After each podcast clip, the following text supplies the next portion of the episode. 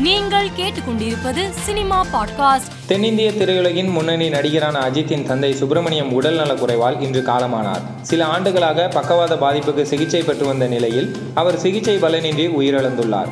இவரது மறைவுக்கு திரையுலகினர் பிரபலங்கள் பலரும் இரங்கல் தெரிவித்துள்ளனர். அஜித்தின் தந்தை மறைவுக்கு முதலமைச்சர் மு ஸ்டாலின் அதிமுக இடைக்கால பொதுச் செயலாளர் எடப்பாடி பழனிசாமி முன்னாள் முதலமைச்சர் ஓ பன்னீர்செல்வம் பாஜக மாநில தலைவர் அண்ணாமலை உள்ளிட்ட பலரும் சமூக வலைதளத்தின் வாயிலாக இரங்கல் தெரிவித்தனர். சென்னை ஈஞ்சம்பாக்கத்தில் உள்ள அவரின் வீட்டில் வைக்கப்பட்டிருந்த அஜித்தின் தந்தை உடலுக்கு நடிகரும் அமைச்சருமான உதயநிதி ஸ்டாலின் நடிகர் சிவா இயக்குனர் ஏ எல் விஜய் நடிகர் பெசன் ரவி உள்ளிட்ட பலரும் நேரில் அஞ்சலி செலுத்தினர். நடிகர் அஜித்குமாரின் தந்தை சுப்பிரமணியத்தின் உடல் சென்னை பெசன் நகரில் உள்ள மின்மயானத்தில் தகனம் செய்யப்பட்டது.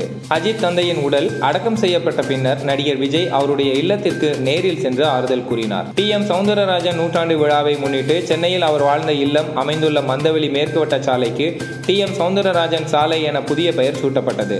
இந்த சாலையின் பெயர் பலகையை காணொலி காட்சி வாயிலாக முதலமைச்சர் மு ஸ்டாலின் திறந்து வைத்தார். பாம்பே ஜெயஸ்ரீ இங்கிலாந்திற்கு இசை கச்சேரி நிகழ்ச்சிக்காக சுற்றுப்பயணம் மேற்கொண்டதாக கூறப்படுகிறது. அங்கு அவருக்கு மூளையில் இரத்த கசிவு ஏற்பட்டு தற்போது மருத்துவமனையில் அனுமதிக்கப்பட்டுள்ளதாக தகவல் வெளியாகியுள்ளது. மேலும் செய்திகளுக்கு மாலை மலர் பாட்காஸ்டை பாருங்கள்.